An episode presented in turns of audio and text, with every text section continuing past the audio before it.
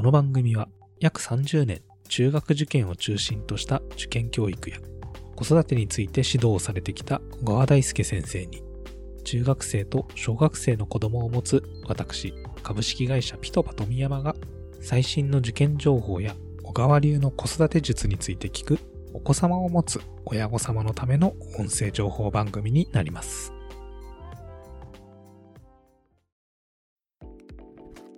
えー、皆様明けましておめでとうございます。ピトパの富山です。令和3年も、えー無事に始まりました。本年も子育て受験ラジオよろしくお願いいたします。えーさて、新年第1回目なんですけれども、今回はですね、子供の行動についてという内容でお送りしたいと思います。えーまあ特にですね、親の方がこう計画していること、あるいは子供と一緒になって動く時の、まあ、親側の心構えについてというお話になります。まあ、子供の行動、えーやっぱりどうしてもですね、親の予定通りにいかない。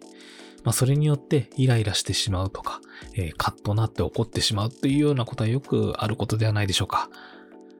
小川先生の方の中にはですね、この子供の行動、30分の余分な行動から子供が育つといった、ちょっと興味深い内容もありましてですね、このあたり、子供の行動についてですね、親側の計画と、その時の心構え、子供への接し方などについて具体的に伺ってきました。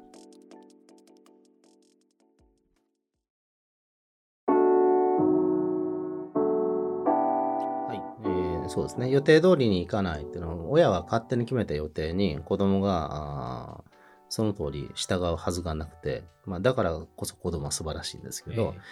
えっとまずその予定通り行くはずないよねっていうことを親として成長していく過程でまず持たなきゃいけないうん身につけなきゃいけないスキルの一つでしょうね。なるほどそう予定通りにはいかないんですっていうことが理解できる親になるという。これすごく大事なポイントだと思います。で、えっとね、なんで予定通りに行かせたいと思っちゃうんだろうっていうところを一度考えてみてほしいんですね、親御さんには。はい。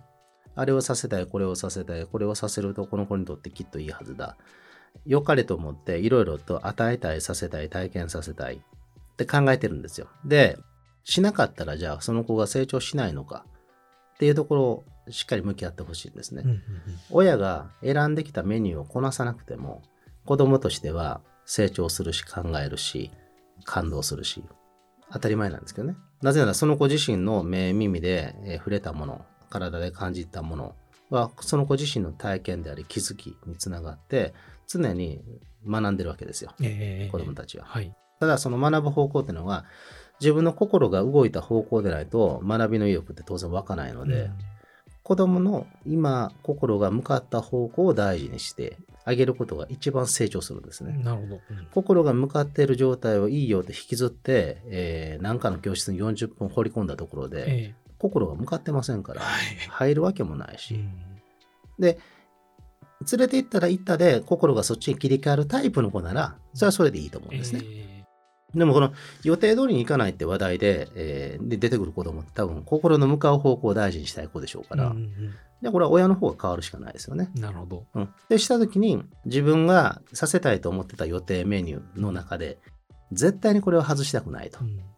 でそれは子供のためでもあるけど何より自分自身がそれをしたいんだえっていう気持ちを素直に持つことじゃないですかね。ーうん子供のためじゃなくてこれは私のためだよね。はい。これは俺のためだよなう。ん親御さんがそこの潔さを持てばですね、この予定通りに行く行かないの付き合い方っていうのはもっと柔軟に選べるようにうんうんうんなると思います。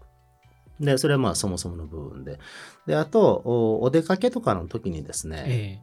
移動を始めると行く先が変わるかもしれないという予感を持っておくのはいいかもしれませんね。ーおーなるほど。うん。ちょっとハイキングしようと。で、小高い山の方にね、ピクニックを行くうんはずだったのに、途中で川のせせらぎを見てそこでカニさんを見つけた途端、川遊びが始まったと。はい。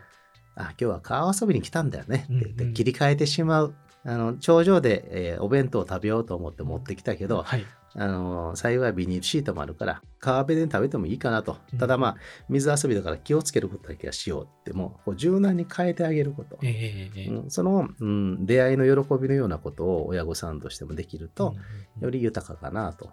いう気がしますう。ん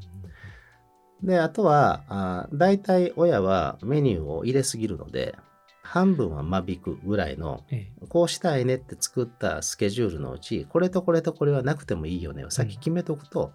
20分、30分待てるっていう時間が生まれてくるでしょうね。え心の余裕が。はいなるほど。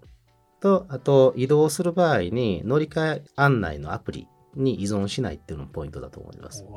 なるほどですね。はい乗り換え場所を調べるためにはそれを使うけど、はい何時何分に出たら何時何分に着きます。ええこれは子育て中の親は捨てなきゃいけない感覚ですね。うんうんうんうん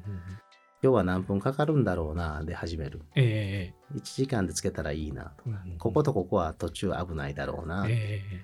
橋の上から車見えるもんな、止まるだろうなとかえね。ええお店の前のウィンドウでおもちゃ屋さん止まるだろうな。はいはいはい。まあ、ちょっとそういった予感もして、うん大人だったら20分で行ける距離を1時間設定しておくええような見通しはあってもいいでしょうね。まあ、大人で言うと、相手のお客さんに合わせてこう行動することが結構多いと思うんですけれど、まあそういった時に、えーと、このお客さんだと結構時間がずれる人だなとかっていうのもあったりして、えーその場合は余裕持ったスケジュールを作ったりするんですけど、なんかそういうのに今すごい似てるなっていうふうに感じます、ね。そうそうそう。こっちの想定の問題なんですよ。えああともう一つはね、じゃあ何でもかんでも子供の心の動くままに毎日過ごすんですかって、これはまた違って、ーえ社会性を身につけていく上で、やっぱテキパキと動ける力も育ててあげなきゃいけないから、ーはい。今日はよそ見せずにやることやろうねって決める。で週末、お散歩のところ、いくらでも脱線していいよ。うんうんうんその、時間を自由に使う人。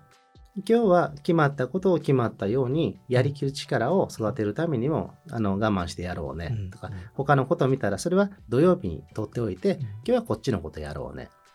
というふうにお子さんにね、組み立て通りにやれる力の日と、自由に心のままに広がる日とを分けながら、うんうんうん1週間を使ってあげるのもいいと思います。なるほどですね。わかりました。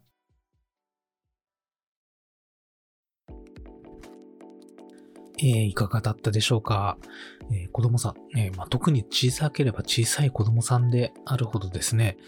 まあ、この予定通りにいかないということを想定する、えーまあ、スキルですね、は親として身につけておいた方が良いというお話でした。まあ、特にですね、学びの面で何か行動させたいと思ったとき、基本的にはその子供っていうのは心の向いた方向、気持ちの向いた方向でないと何かを学ぼうという意欲も湧きませんし、まあ無理やりやったところで身にもつかないということで、まあ何か行動させようと思った、えーその内容がですね、まあ親自身の都合とか、えー親自身が思う願望、希望で、えーやってもらいたいことなのかどうかということを考えて、その中でも、まあ、どうしても譲れない部分、これは自分の願望なんだということを考えながら残して、それ以外はですね、極力お子さん自身の心が向く方向、気持ちの向く方向を大事にして育てるのが一番成長するということでした。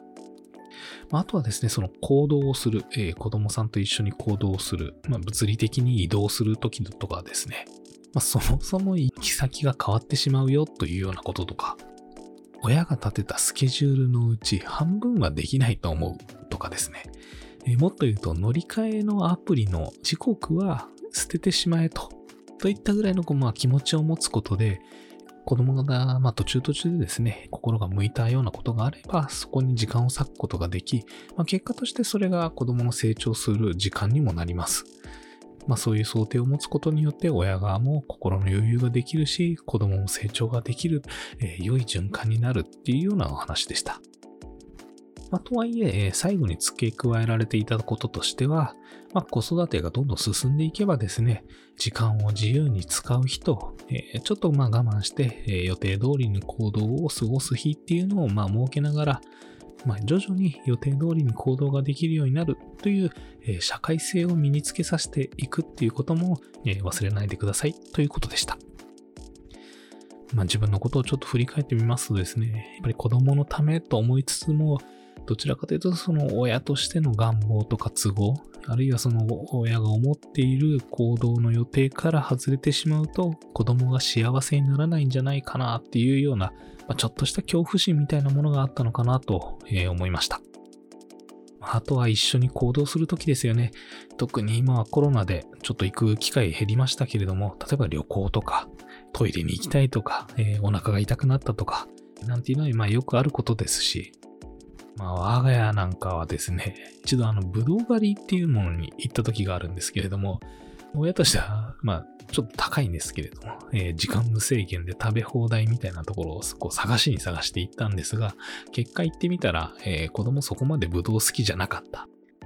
まあ、それによって親がめちゃめちゃ不機嫌になるっていうような、そんな笑い話も、えーありました。えーまあ、そんな時ですね、えーこのスケジュールの半分は予定通りに行かないとかですね、まあ、場合によってそのキャンセルだなんだかんだでお金が無駄になるっていうこともあるよっていうのを想定しておくっていうことができればですね、最後まで楽しい旅行になったんかなっていうふうに思いました。まあ、今となってはいい思い出ではありますけどね。えーさて、子育て受験ラジオでは、えーリスナー様からのご意見ご要望、また小川先生への子育てや受験についてのご質問などお待ちしております。番組詳細欄にあるリンクよりお気軽にご投稿ください。子育て受験ラジオは毎週水曜日の更新です。今回も最後まで聴いていただきありがとうございました。